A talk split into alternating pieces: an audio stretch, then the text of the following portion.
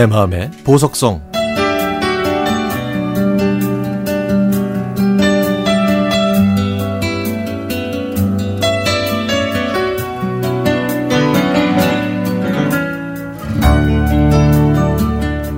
제가 남편을 필요로 할 때 제 곁엔 남편이 없었습니다. 옆에 있을 때는 왼수가 따로 없을 정도로 얼마나 저를 귀찮게 하는지 이것 해주면 맛없다, 저거 해달라 하면서 요구사항도 참으로 많았죠. 꾹 참고 해주면 맛없다고 다른 걸 해달라고 한 적이 많았습니다. 그래서 저는 남편이 혼자서 멀리 여행이라도 가길 바랐습니다. 그러던 어느 날 남편이 몸이 이상하다고 해서 정밀 검사를 받았더니 장에 몹쓸 병이 생겼다고 하더군요. 세 차례에, 세 차례에 걸친 절제 수술을 받았는데 그동안 저는 집과 직장을 오가면서 돈을 벌 수밖에 없었죠. 저는 남편한테 미안했습니다. 남편은 입이 짧고 까다로웠기 때문에 저는 주는 대로 잘 먹는 남의 집 남편들이 솔직히 많이 부러웠거든요.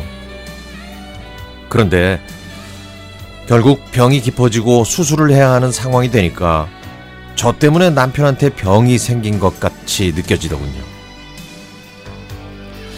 수술을 끝내고 제 앞에 있는 남편을 보고 앞으로는 절대 귀찮아하지 않겠다고 다짐했고 이 음식 저 음식 해달라는 음식을 내색하지 않고 다 만들어 주었습니다.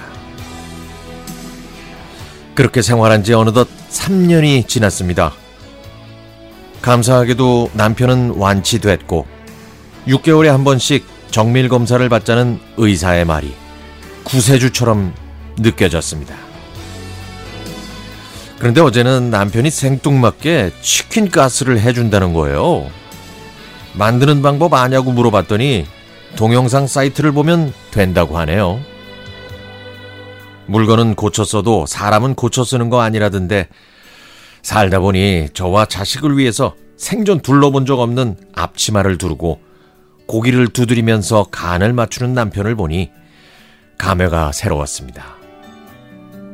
아이들과 제가 도와줄 거 없냐고 물어봐도 남편은 자기가 혼자 해보겠다고 덤으로 얻은 인생 의미 있게 살아보겠다고 하면서 하나부터 열까지 모두 혼자 해내더군요.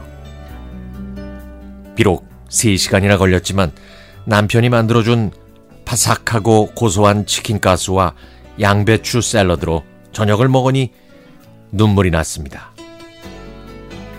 남편은 건강 때문에 삶은 채소와 된장, 잡곡밥만 먹으면서 가족에게 치킨 가스를 대접하고 좋아하는 남편을 보니 참 이게 천국인가 싶더라고요. 아니 다시 건강해진 것만으로도 고마운데 말이죠. 아이들도 아빠가 만든 음식을 SNS에 올린다고 하길래 제가 할머니께는 보내지 말라고 했더니 남편은 어머니가 이렇게 하라고 하셨다고 했습니다. 이제는 아내 부려먹지 말고 몸이 부서져라. 가족을 위해 헌신하라고 말씀하셨다고 했죠. 남편의 이 말을 듣고 저는 깜짝 놀랐습니다. 어디 남자가 부엌에 들어가냐? 어디 두를 게 없어서 앞치마를 두르냐고 하셨던 어머님이 저를 부리지 말고 직접 음식을 하라고 하셨다니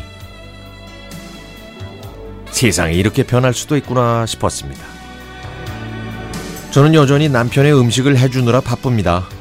남편 음식은 제가 해야 마음이 놓이니까요.